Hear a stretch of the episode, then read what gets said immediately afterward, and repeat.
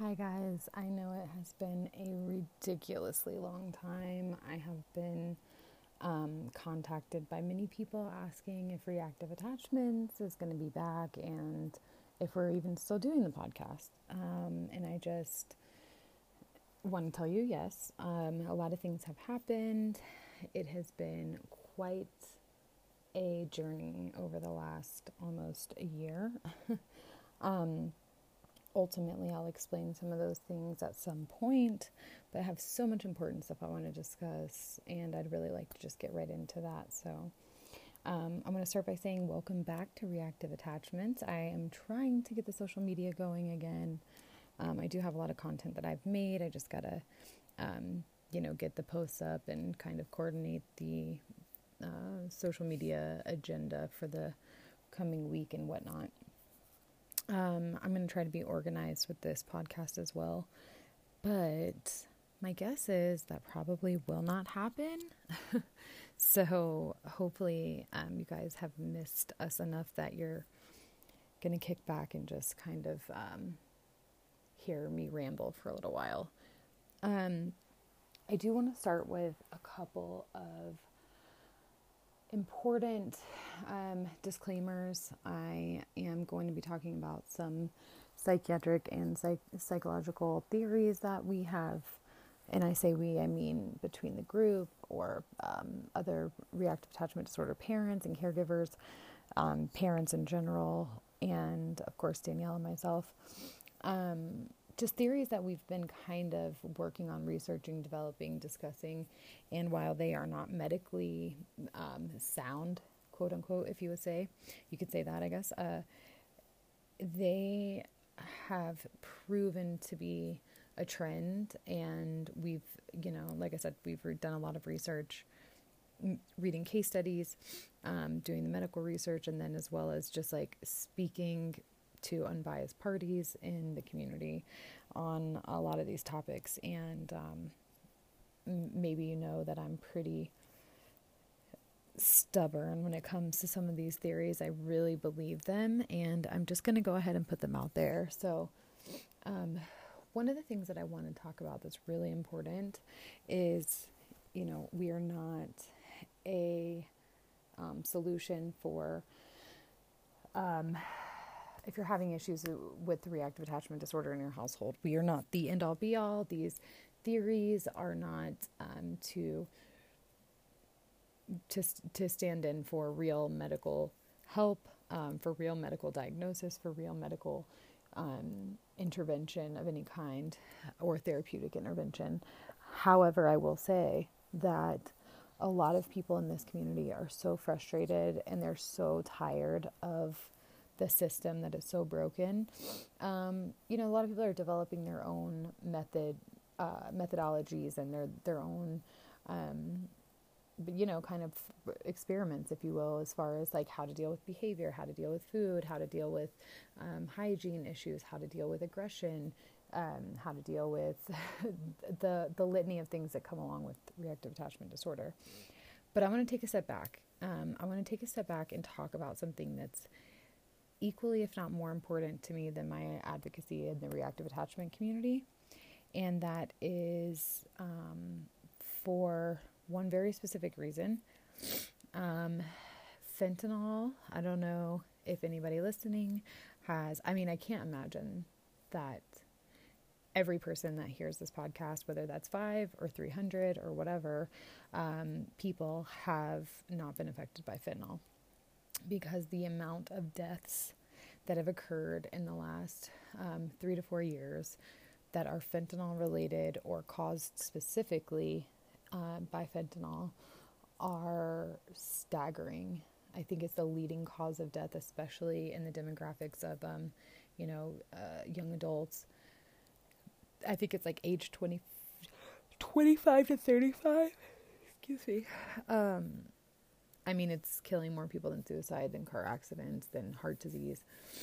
And it's killed a lot of people, a lot of people that we know, associates, family, friends, um, and it doesn't stop. You know, it just it doesn't stop. I'll get into more about my high school best friend who's currently um, living with us after a near fatal overdose on fentanyl. Um, he is, um, unfortunately, he was um, addicted to heroin, aka fentanyl, and um, he had been in jail and he um, relapsed. Um, and he definitely has one of the most severe um, recovery stories. Luckily, luckily, he has a recovery story because most people either live and they are fortunate to receive the life saving drug Narcan and they are fine, um, quote unquote fine, or they die. Um, and he kind of is stuck in between those two things, but I'll get into that later as well. So, what I want to really discuss is the fact that we're looking at hundreds of thousands of deaths in um, the last five, let's just say five years. Um, and then, of course, the upcoming years because fentanyl is now um, it's it's it's synthesized. It's a it's an opioid um, that is synthesized in clandestine labs. So these aren't most most of these. I would say ninety eight percent of these deaths do not occur from medical grade fentanyl in the sense of like it's not um, being administered in a hospital and causing deaths. What it is is it's being synthesized in the streets, um, mostly in China and Mexico, and it's being smuggled here in place of heroin and opiates. Um, as we all know, the the pain pill prescription medication epidemic was out of control. They cracked down on that, which caused an influx of heroin, um, and then fentanyl because fentanyl is insanely potent, and so you can get a lot of it smuggled in for uh, a lot less risk and a lot less cost. So um, now people are seeking out fentanyl; they're actually addicted to fentanyl, and the withdrawal, um, the time frame, and you know that people have to um, get more fentanyl before they're sick, or um, you know, be in a lot of pain is, is even less than with heroin. So the half life there is really short and it is just kind of a nightmare. What does that have to do with reactive attachment disorder? Well, a lot. Um, we have lost so many young people that have children. Those children were probably neglected in some way before the death of their parent. Um, maybe their parents were in and out of jail or they were uh, on and off the street. Either way, um, the, the absence of, of that parent is now permanent. And so they're either with family members or in foster care. And the number of human beings that have died, just the mere number um, and the age group, you know, these are in reproductive years here. So is bananas. I mean, it's absolutely bananas. So that is kind of why I wanted to preface the, the fentanyl conversation and segue into it really quickly. If we think for one second that reactive attachment disorder, and again, I'm just going to refer to it as that because I know there's been some changes. We have some protocol changes, um, and I'm not even going to address that yet. So, now, if reactive attachment disorder was rare, um, let's say over the last 15 years that I've been dealing with it, can we still say that it's rare? Can this very broken system of inept humans with um, secondary motivations um, to get children placed quickly, to put children in homes, get them adopted out, fostered, etc., can these human beings still confidently convince themselves and others reactive attachment disorder is rare? when in Florida, for example, we literally know roughly 20 to 25, if not more, people who have passed away. Um, many of them having children, very few of them did not have children involved. So these are, um, you know, a variety of ages, and some of them as young as seven months old. So we have babies that will never see their mother's face in person because she died. We have um, you know five children that start at the age of like probably seven. And this is a these are specific scenarios seven or eight that go all the way up to teenagers i think the oldest maybe in this case of these five is um, 18 or so these children their mother passed away um, they are being raised in a household with their father as well as his long term girlfriend and his children from another um, relationship. A lot of, you know, factors there. Their primary caregiver for the majority of their life was their mother. And I don't think they had been spending any time with her when she did pass. It was very unexpected, of course, like it always is.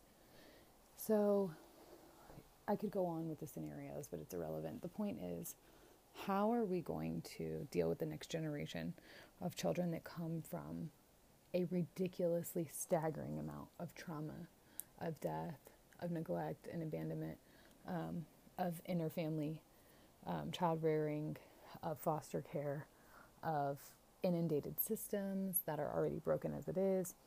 How are these children on the backs of, you know, a generation that's already having a, a wobbly go of it, if you will, going to create and form relationships when we can't even admit that this is such a widespread, real problem. Um, I'm very concerned. Which leads me to my next point.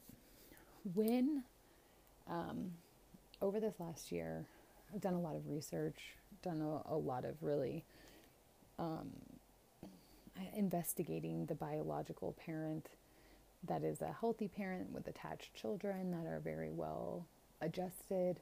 Um, just kind of really trying to get to the heart of, of things. I I did lose my mom, um, and I lost my mom to an accidental fentanyl overdose uh, back in 2016. And I can tell you that I was very attached to my mom. So, though I don't have any biological children, I am the child of a very bonded um, mother. So when my mom passed away, I um, I don't know how to explain it really, other than just to say that I could physically feel her absence in the universe. Like my DNA knew that she was not on this planet anymore. Um, the loss is devastating. I mean, it is literally the most pain is physically painful. I had absolutely no idea that I could grieve so hard, that I could feel so much pain.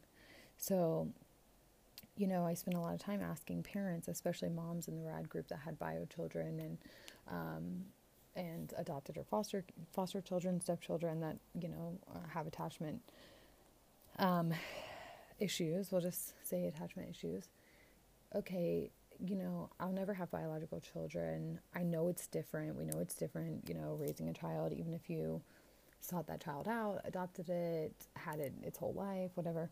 We know it's different than biology, right? We just, you know, we have to face that. We may love them as much as we're capable of, and that love may amount to the same, but the connection of growing a child inside of your body is different. So, um, a lot of, I would say, gosh, I, mean, I asked this question to so many moms um, to start, and most of them say they cannot explain to you what their love for a biological child feels like. They can't put it into to words. And I thought that was interesting because I'm like never at a loss for words myself. So, you know, I keep asking, I keep asking. My best friend explains to me one day that it's like um, it is like every time she looks at her daughter, who is four, and she also has raised um, a child that is genetically family, but is not, you know, her bio- biological child. She says every time she looks at her daughter, she feels like, um, how did she say it? Her words were, I thought this was excellent. Um, she's still a baby. It's like she's still a baby, even though she's four. She can look at her and she still she still feels the feelings um, that she felt when she was a baby. So I guess like when parents say, "Well, you'll always be my baby," it's it's basically true. Like that protective drive is still there.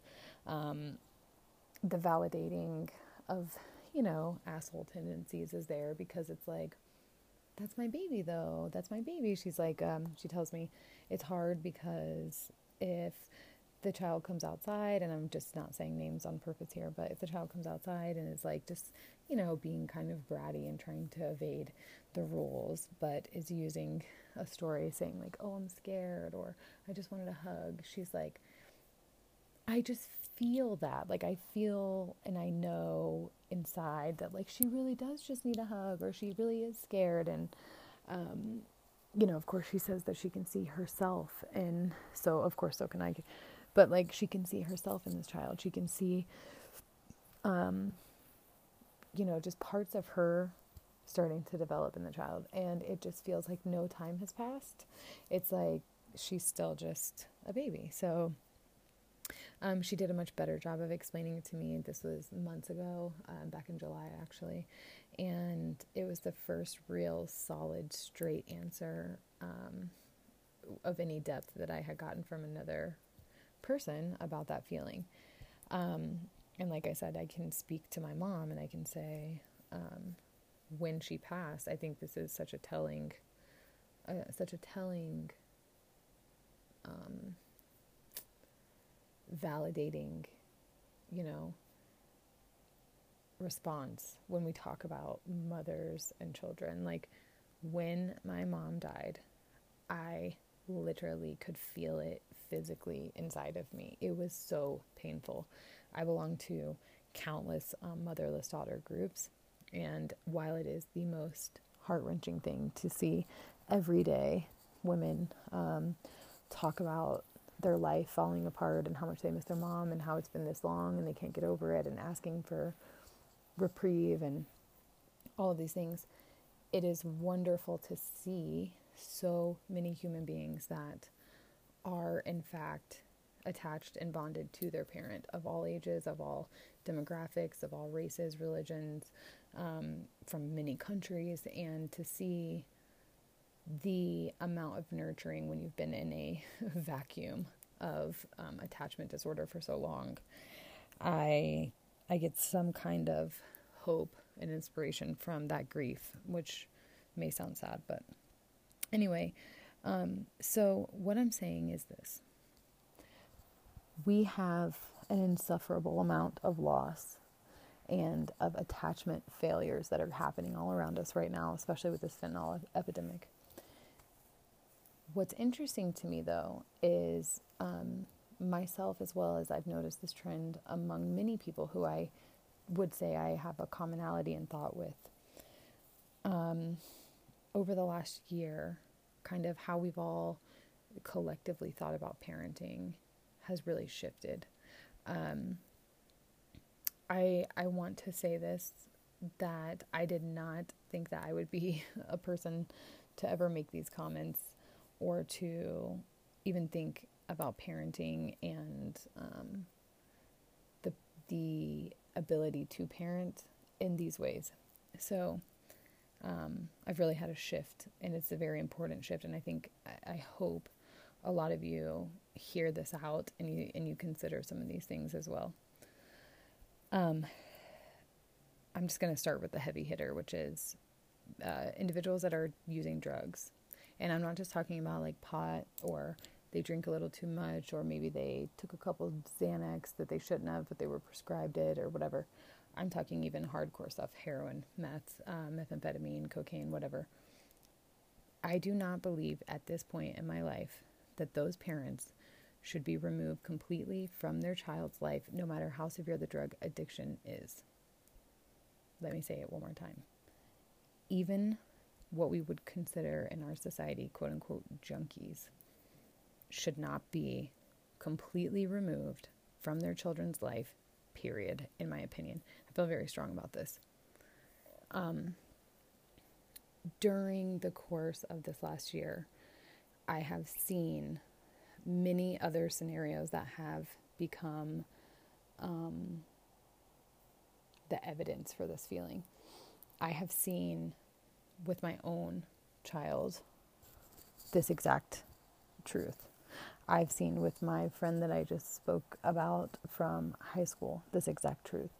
Um, I have seen countless examples of this this idea that no matter how crazy, no matter how um, addicted, how sick, how poor, how broken, how it, even incapable of rearing a mother or a father, but a biological parent is, it is the worst decision as an outside source to remove that child completely, in my opinion.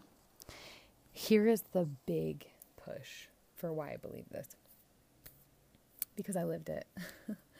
and throughout my mom, grieving my mom, and, you know, just reflecting on my life, and I try to be as aware and honest, rigorously honest with myself as I can be, um, I really took a look at my childhood and the chaos and my mom's um, addiction, um, which was a battle for the majority of my life, um, that eventually led to her death. So I guess, you know, if that tells you anything.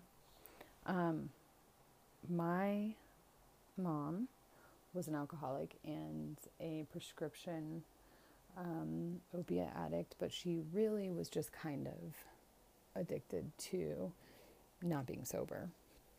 While she had her drugs of choice, and those were the primary drivers, she really would break down and do pretty much whatever um, in moments of emotional um, incompetence.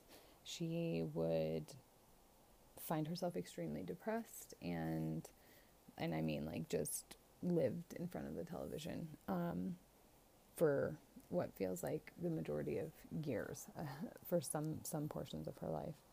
Now, with all of that being said, she was extremely intelligent, extremely emotionally um, emotionally intelligent, even though that would um, wane sometimes, and she would find herself unable um, to use the skills and the um,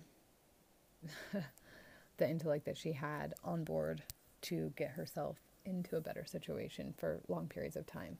So drugs would, you know, inevitably become the the crutch.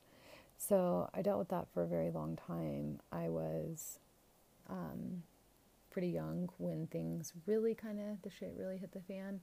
Um, and I remember being, I had to be at least 11, max 12, um, when my stepdad and my mom really started to, to kind of just decay. Um, I remember hiding. I found a stash of, of pain pills, and she was definitely supposed to be sober. Um, and I remember hiding them outside in this little ditch area behind our house. And I I would protect her and I would lie for her, even if she didn't ask me to. Like, I would start manipulating the questions, like manipulating the person asking me questions so that I could try to protect her, so I could try to figure out what was going on and be ahead of it. And I was always terrified, terrified that if I got it wrong, if I didn't um, say the right lie or cover her ass correctly, that I would be taken away. I had a very um, interesting dynamic with my family where we like lived with my grandparents until my mom was married and then i was off and on living with my grandfather and you know um, other uh, maternal family members throughout my childhood and my teenage years and my adult life let's be honest so um, there was always the threat that one of the very close but outside family members would step in and make decisions um, i feel like i felt that way my whole life and i think i did uh, based on stories and things I've heard, and then based on you know the events that I lived through. I think there were always conversations happening on the outside about if if my mom was capable, if she should have custody of me, if they needed to intervene, blah blah blah. So, um, with that being said, there were multiple times that I was removed from the home, um, and during these times, I would be like um, placed with my aunt or my grandparents, like I said, all of which situations were um, better for me economically, educationally. Like the neighborhoods that I would, you know, live in would be better. The exposures would be better. The consistency of, um, say, nutrition, education, clothing, all of the necessities would be more consistent the scheduling would be more consistent, the exposures would be far less um, severe. You know, I I didn't have any reason to not feel comfortable in these places, whatever. But no matter what the case was, I was so connected to my mom, so concerned about what my mom had going on that I just literally like would never settle. I couldn't be settled wherever I was placed. Um, I couldn't feel permanently um, attached to a bedroom or a scenario. I lived with my aunt for like right at a year in Georgia. That was a whole mess because I just never settled in, and I and I just couldn't um, check out for my mom. Now, with that being said, when I was younger, I had a lot of feelings that I couldn't rationalize, of course. Like, of course, you know, when you're 11, 12 years old, you want your parent to prove to you that they want you back and that they're going to get sober for you because they love you and they don't want you to be miserable and afraid and they want you home with them just as bad as you want to be there. Um, and a lot of times, um, children are able to experience that validation when their parent completes a case plan and they show up right on time, every visitation when they do everything they're supposed to do, parenting classes and drug tests and whatever, whatever. And then boom, they get their kids back. You know, it was just a one off, whatever. Um, my mom did, in fact, complete case plans. She did them in her own time. Um, but she did complete them. Usually I would go home though because I had showed my ass enough um, that it was just, you know, time. so I know that feeling of like, why can't you get and stay sober for me? Why can't you? Uh, like one time she was in, in, in rehab for like seven, six or seven months. And the day she got out, I had been saving all my money because I was going to like, in my mind, help us financially. And the day she got out, she like relapsed so nasty and she was so faded. And I was so upset. Um, and I was just literally heartbroken because I had just been seven months away from her, and I thought for sure like she was really going to do it. So I'm saying uh, this the long drawn out story to, to I'm telling you this to explain that like without going into too too much detail, I understand the things that I'm going to express because I've personally been through them, and I went through them for my whole life. Um, you know, I really did. So if you have questions or if you want to discuss something more specifically, you guys can reach out to me on social or um, leave a voice message for the podcast, whatever, if, if, it comes to that. So here's my thoughts. Um, there's a story about a woman who, uh, in a group that I'm in from back home, who was driving a filthy, disgusting car. was full of trash, um, possibly with roaches in it, whatever, whatever very just ill, um, ill kept car. So we assume obviously ill kept home as well. Um, just not necessarily the safest environment for the children that were inevitably living there because there was a car seat spotted in the car or something along those lines. There's this big conversation that erupts, and um, there's a debate of people in this group saying, You should have called um, children's services. You should have had them, you know, you needed to file a report. Those children need to be removed from that home. I can only imagine, you know, um, all of these things. And while years ago I would have agreed, yes, that is an unsafe environment for a child to be in. That is disgusting. That is dangerous. That is this, this, and this.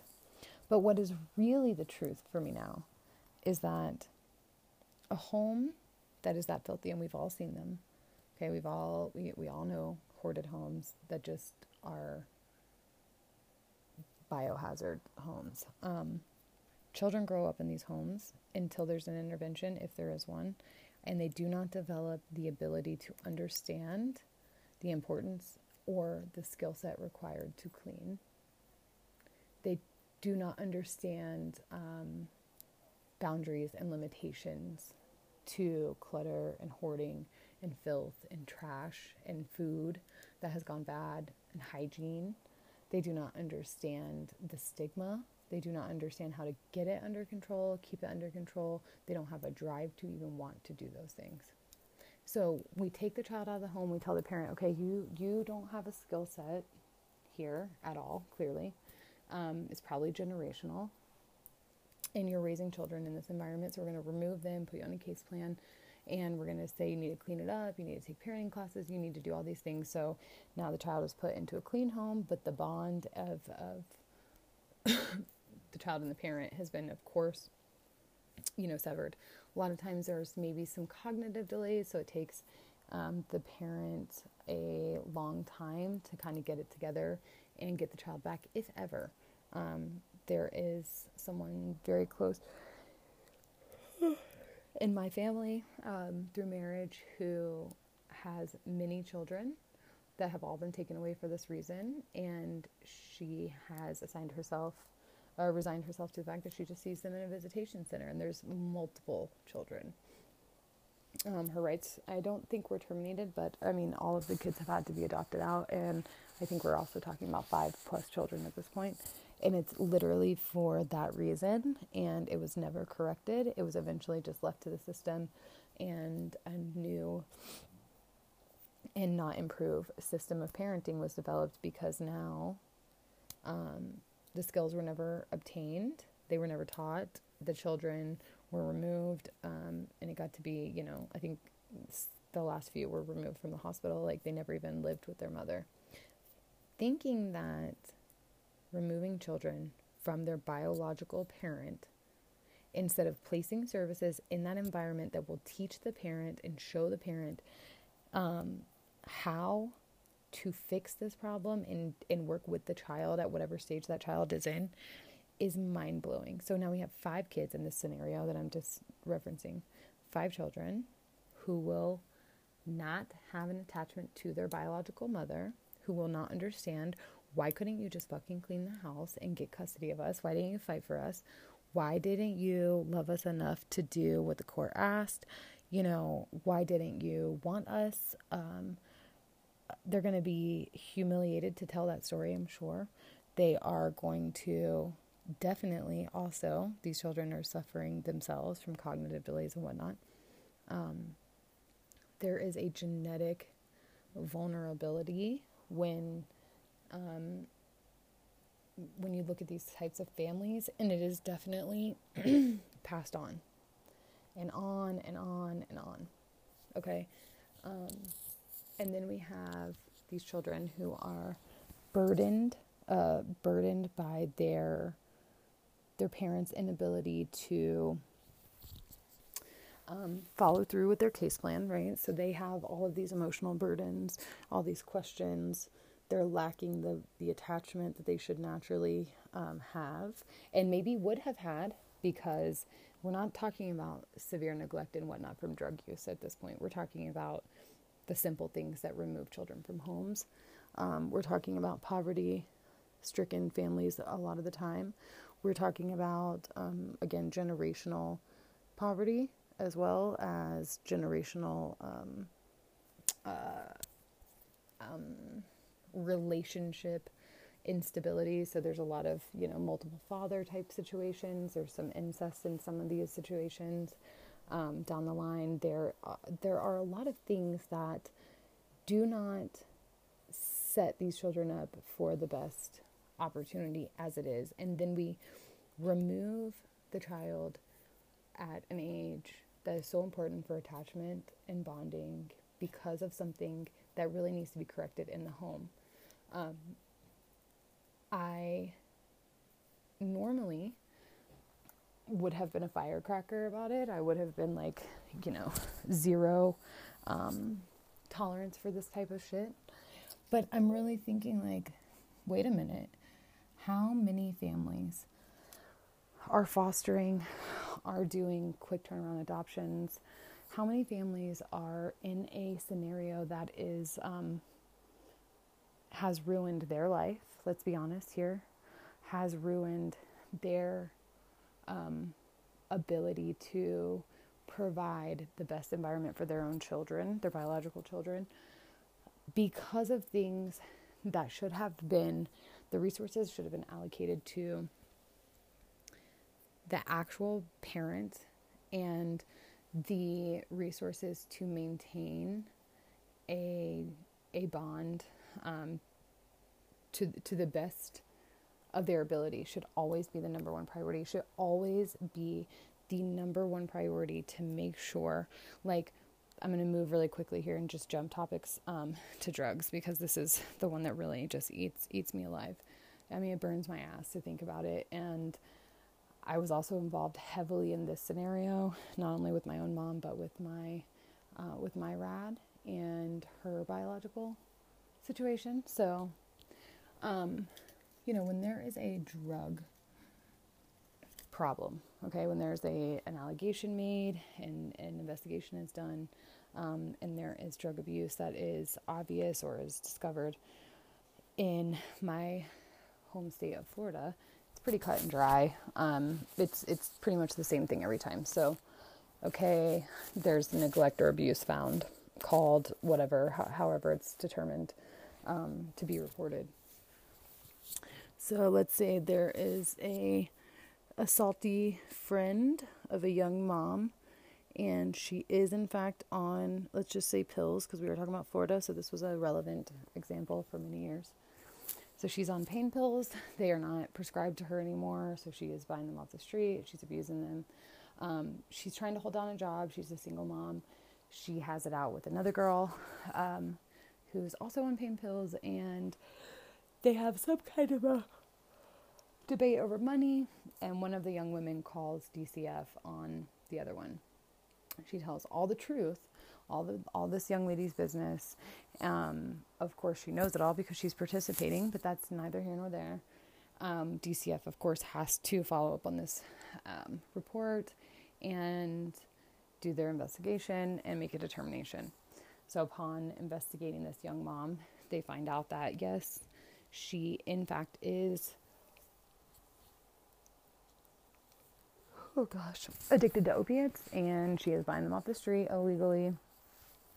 She has a three year old and um, she is, you know, working, let's just say she's working um, at a bar at night and, you know, her mom and her friend and her new boyfriend, they're all, you know, trying to help babysit and it's a whole, you know, shit show, right? She kind of lives with the boyfriend, kind of lives with the mom. Um, but for the most part, let's say three to four nights or days out of the week, she is with the child. She wakes up with the child. She feeds the child a less than desirable breakfast. She changes the child. They take a bath together before she has to take her to the daycare or to the babysitter. Um, you know, the child hears her on the phone. Um, they eat, you know, McDonald's together. She might have used the child's diaper bag to steal things. These are all terrible things, correct? Like, these are the things that make DCF say, okay, well, we're going to remove the child temporarily. We'll either place it with a family member for emergency, uh, you know, emergency placement, or, you know, the child goes into foster care while we get a case plan together. I mean, I can't tell you the amount of times this scenario has happened to someone I know, to people I grew up with, uh, to my friends' moms, you know, when I was younger, whatever this is this is what happens. So they're put on a case plan. That case plan is going to include them having to pay to drug test every week to or every other week to see their child for 30 minutes to an hour, either at a visitation center or with a supervised visitor uh, visitation, you know, uh, a supervisor. So let's say it's twenty dollars. I think it's probably closer to fifty, but let's say it's twenty dollars a week to see your kid. Um, because you have to take that that drug test. But then it's also another twenty dollars you have to pay to the visitation center or to the supervisor. So now you're at forty bucks. You also need to take six weeks of parenting classes that you have to pay for as well. You have to take um, you have to get your license fixed because let's say she has a suspended license. It's very common in Florida, especially. She has to have her own place. She has to have daycare, which she can use services, government services to get the daycare, but she has to have all of these things in place um, a steady job that she's either home or she has um, qualified steady care for the child, so she can't be a bartender and have the boyfriend watch the child anymore. As a matter of fact, um, you know, they want to eliminate the rotation of boyfriends, so it's a very specific case plan of where she can and cannot um, leave the child. They did investigate the boyfriend's house. It's not suitable either. He has a felony. Mom's house um, is, you know, a trailer that has holes in the floor, and there's a bunch of dogs there. She can't be placed. The child can't be placed there either. So these are not places that are going to be suitable for babysitting. So now we have a young girl who has a drug problem. Okay, she has the whole absolute bag of tricks that comes along with being raised in poverty. Um, she has a litany of things that she has to pay for in order to maintain contact with this child. Now, let's say she does the first two weeks, everything goes well.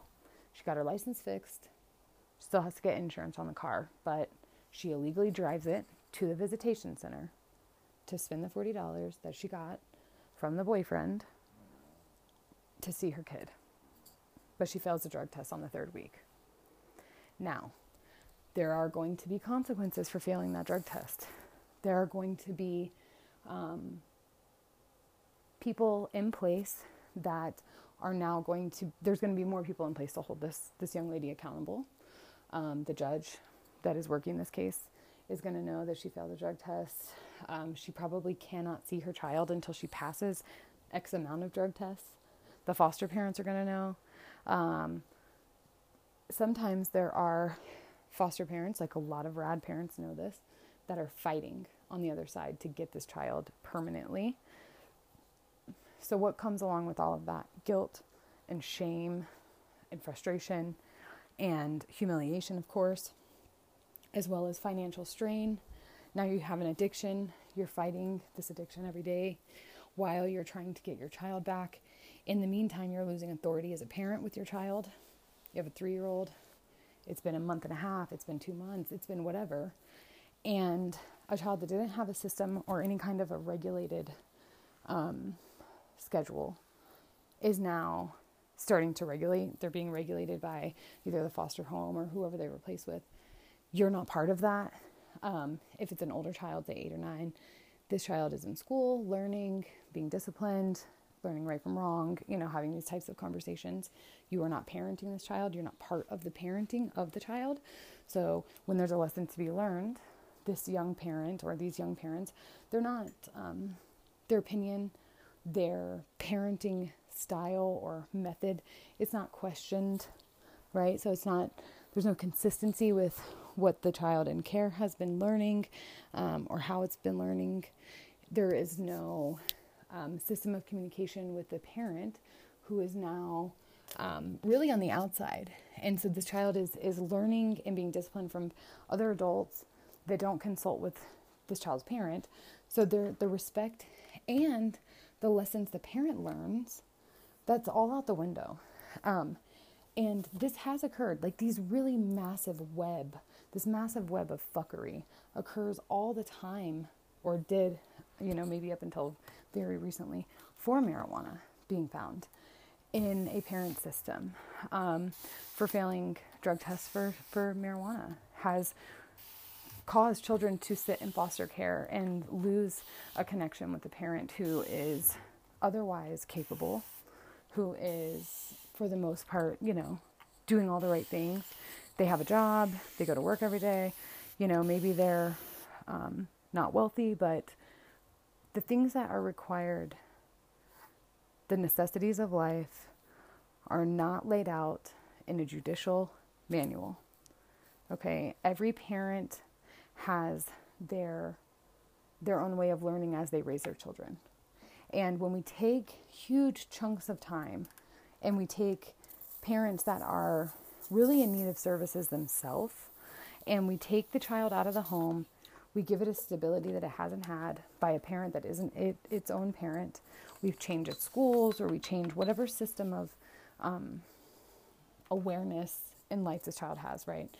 We also forget about the the moments where we have court and the foster parent is talking to the paternal aunt and she's frustrated because there's been behavior issues and mom just failed another drug test. And so now you're in the car, you're on your way to court, and you're basically shit talking the parent. You're, you're shit talking this young mother. Um, and it's a burden to you as a foster parent that's trying to have rights terminated or whatever. Um, you're frustrated and you need to get that off your chest. And it's perfectly normal to complain about um, your life circumstances and, and her behavior. But these children pick up on these small things and they lose respect, but more importantly, they lose hope. They lose the bond, whatever bond they had. They start to feel and incorporate these feelings that are very negative, very self um, self uh, destructive thoughts and beliefs. Oh, I'm not good enough for my mom. She can't stay sober for me. They hear parents saying things like, "Oh, well, I don't know what to tell you. Like, we said she could come here for Christmas, but she can't get her shit together long enough to come see you, so I don't know what to tell you." 2 years into a case plan that's never going to be completed. Or all she had to do, all she had to do was decide to not take drugs and you'd be there. I, I, I didn't make you come here. She chose drugs over you. I don't know what to tell you. And even if we don't say those exact words, that's exactly what we are saying when we say, I don't know. I called her. She didn't answer. She hasn't called me back. I'm, I'm, I'm guilty of it myself. I mean, um, you know, rigorous honesty with a child that has reactive attachment disorder is, in my opinion, still the best way to communicate with them at a certain age um, because beating around the bush and making up excuses it doesn't really serve anybody. However we say things to children because our feelings are hurt we feel taken advantage of or um, we feel taken for granted our homes are in chaos as we try to care for children that are begging whether it's with their mouth and their words or with its, it's their behavior or their very clear disposition. They are begging to go back to whatever hell they came from because all they want to do is be with their mom. For a very long time, that's what we see with these kids. They want to bio mom, they want bio dad.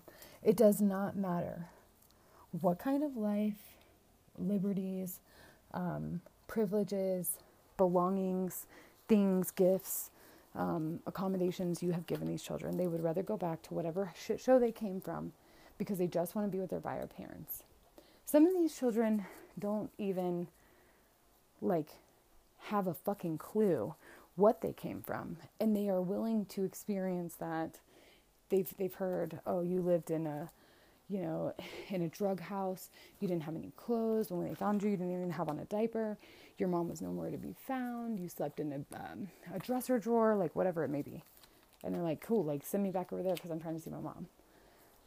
And what I feel is so important about this is like, we keep pulling children from homes for different reasons. And yes, there are many circumstances where there's no other choice. There's not a lick of service um, provision that could change the need for them to be immediately removed, the desperation for the child to be out of that home. Um, there are definitely lots of cases. I'm not talking about these cases. I'm talking about cases, and, I'm not going to justify or clarify or or try to re-break down what what I exactly mean because I think we all know what I mean. There are many more occasions where we should be working harder. We should be volunteering. People that are fostering they get money from the state to take care of children. They provide less than desirable homes many times, abusive, sexually abusive, physically abusive, verbally abusive, crowded, um, unwelcoming, unkind, bare necessities only, and they're paid. Not saying it's a lot of money, but they are paid to provide this very bare, essential type of lifestyle for a child, and should be temporary. Meanwhile, the mom or the dad is paying for everything they have to do to prove to the court that they themselves are trying to, to get their, their child back in their care. And we have so many people lined up ready to adopt children that are not theirs, ready to foster children that are not theirs. We have mothers who will only become mothers because of the system. Their own bodies will not allow them to procreate. And so they are trying to fill empty wombs. And therefore, they are eager to save these children. But are they saving them from a diabolical, junky, abusive, scary mom? Sometimes. Yeah, they are, maybe. You know, there are times, absolutely. But are they also projecting the life that they refuse to give up on, this life that they dreamed of for themselves, that has children in the home, um, the sound of children, and they've convinced themselves that now Maybe those sounds won't be from their own children, but they need children in the house because that's the life that they've planned for themselves. And the silence is deafening. Or maybe they did have a biological child and they couldn't have a second one, so they wanted to give it a sibling. Like, these are not things I'm making up off the cuff. These are real, true things that women do. They become obsessed with the idea of having children to raise, that they will become, I mean, angry and protective and bitter and and they will become the kind of women that do everything in their power to um, integrate into bio mom's role instead of trying to make sure that they've done everything they can to you know they've stepped up to this position right? Like they are in this system and they are volunteering their life their home their resources to these children. So they haven't done everything they can though to make sure that mom had every single opportunity that she could have to see the child. If she shows up on Thanksgiving and that baby has been waiting for their mom for a month and she has a buzz and we say no you can't come in. You can't see that child. And the child sits in the window all day disappointed waiting for its mom to show up on this holiday. And we send her packing because she has a buzz because she couldn't show up sober because whatever we have determined is a good enough reason to eliminate that child's ability to connect with its mom we are not doing any favors to that child. My mom was sober and she was fucked up, off and on, cyclically, up and down my whole life. I could literally tell you what kind of drug, based on her behavior, she was about to do. But I don't give a shit. I didn't give a shit then, and I don't give a shit now because my mom still managed to give me something the love and the acceptance, the connection, the the physical bond of like this human being made me and I'm part of her, just like all of these people in my life are part of their mom. Like through all the shit, bad decisions that she made, all the selfish things that she did, the things that have affected me most, I'm trying not to get choked up pull my shit together here. The things that have affected me negatively, the things that I've had to work through the most and put the most effort into are the things that have caused her absence in my life. Now, did she choose to not have me? No. Did she choose to have to do all of these things so that she could see her children? My brother, I have a little brother as well. No, she did not she would have been just fine getting fucked up, having us deal with that in whatever way we dealt with it. It was never like, I'm going to drop my kids off and, you know, run the roads. It was, um, you know, the decision of other adults who were doing the right thing at the time.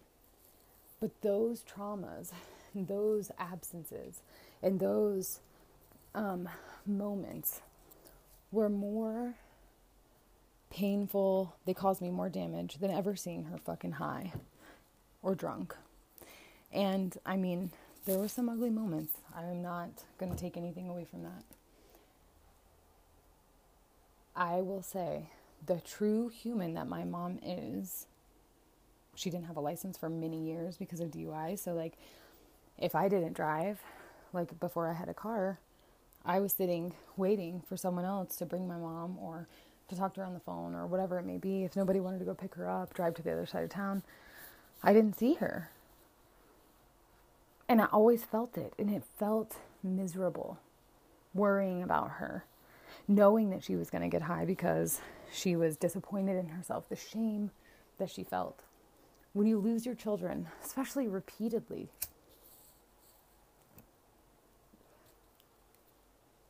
it is a cycle that is a self-fulfilling prophecy. You're you're doing not a good job, but the best you can, and it's not good enough. Your children are taken away for a time, and you're given a list of things to do to get them back. And that list is insurmountable to you because you need real intervention yourself. You need real help.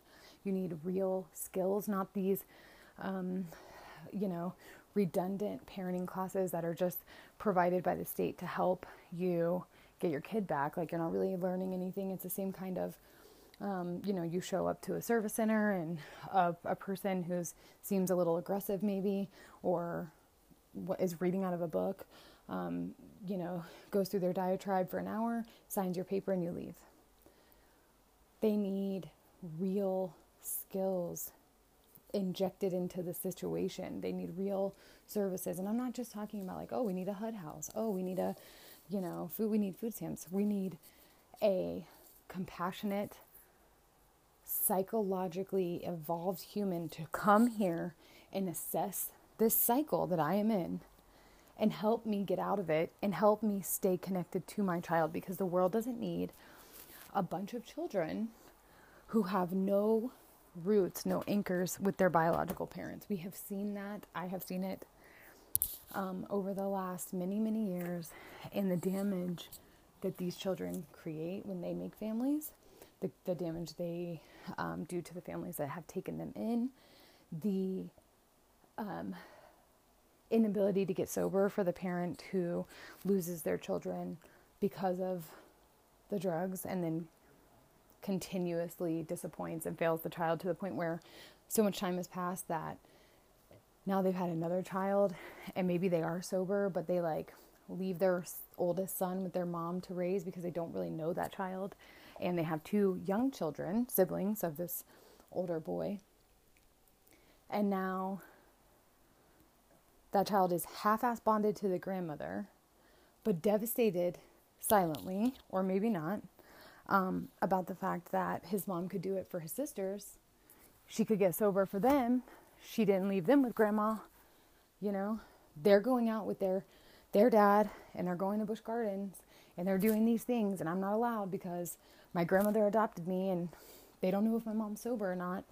You know, and also I haven't seen her in 7 years, so I don't get to go. Like that's not a place for me. If I do go, it's awkward. If I do go, I just feel all this anger and rage about why not me? Why wasn't I good enough to get sober for? Why wasn't I good enough to have this version of a life with my mom? I could literally rattle off those types of scenarios for hours. And I can rattle off hundreds of scenarios I've come in contact with in the group and in life that it was fucking unnecessary. There was another way to go about keeping these children in the home with their biological parent or parents, there was another way to make sure that these children stayed attached, became attached, that the parents became parents, that they learned how to parent. Like you lose your two year old to the system for four years, and you get back a six year old that has hella problems. You have yet to parent this child you were doing the best you could for the first two years, trying to just make sure that it had a clean diaper and food and daycare so you could go to work or whatever. But you have no fucking idea how to deal with discipline, how to deal with um, emotional issues, or how to deal with things that are oppositional or counterintuitive to you that your child picked up in foster care, or you know um, beliefs that this child has adopted from whatever caregivers it had. And now you have this stranger that you made that's in your home um, that may have rad, that may have some other version of something equally as horrifying. And now you have no skills, no experience, no bond, and you're supposed to stay sober. You're supposed to maintain whatever fragile balance you have accomplished to get this child back if you got the child back. And we think that this system works and it doesn't. It has never worked. It is very, very, very clear to me that there needs to be radical change in how we go about doing things. And I actually looked up the laws for, um, uh, you know, for Department of Children and Family Service intervention in many of the states that um, I know people in or that I was curious about. At probably about 15 states, and I read the drug the the the protocols and the sequence for um, removal and endangerment when it comes to neglect and abuse based on drug drug addiction, and it's all beautifully written that we are not trying to punish sick parents. We need to, you know, really assess the situation. There has to be extreme neglect and abuse, blah, blah, blah. That is not true. There isn't some magical, beautiful system of trying to make sure that these parents recover um, and that they are not losing their children for an illness. You know that the system looks at it as an as a as a disease, and they try to implement multiple steps to ensure that parents are not um, struggling with, you know, insurmountable uh, mental health or um, substance abuse issues and also losing their children. That is bullshit. It has never been the case. It's not the case now. Um, I can tell you from not only experience, but just from um, from my research that I have yet to find a state that doesn't say that that is how they go about it, and I have yet to find a state that proves or provides any kind of um, evidence that they have a, a, a genuinely organic, careful system that does not abruptly remove children for drug uh, test failure. Um, maybe they allow it once or twice or something like there may be a grace period, um, like a buffer in some states. But these these protocols are are very very very commonly um, established and well known protocols throughout the country where um, there isn't enough time, energy, resources, or human bodies to deal with the problem. And, and the fentanyl issue is making an already dangerous situation dire. So I'm going to wrap it up for now. I have so much more to say. I hope that um, the small following that we gained with our few podcasts that we were able to publish before. Um, I've been contacted by a few people, like I said, and um, eager for me to communicate and engage and with a lot of questions, a lot of stories, and I really do hope that you guys are all still around. Um, I don't deserve your patience or loyalty, but I hope that you are all still out there. And um, for those of you that I said I would contact personally and let you know when I published, um, I'm proud to say December 1st, I published. So I made it within the 12 months of the initial launch. um, but I will be back. I have, like I said, a lot of things to discuss with you all, and um, not. Uh, I'm not short of topics or revelations or experiences when it comes to reactive attachment disorder. Um, again, I'm Taylor, and I really appreciate y'all's time, and we'll be back soon with another episode from Reactive Attachments. Thank you guys.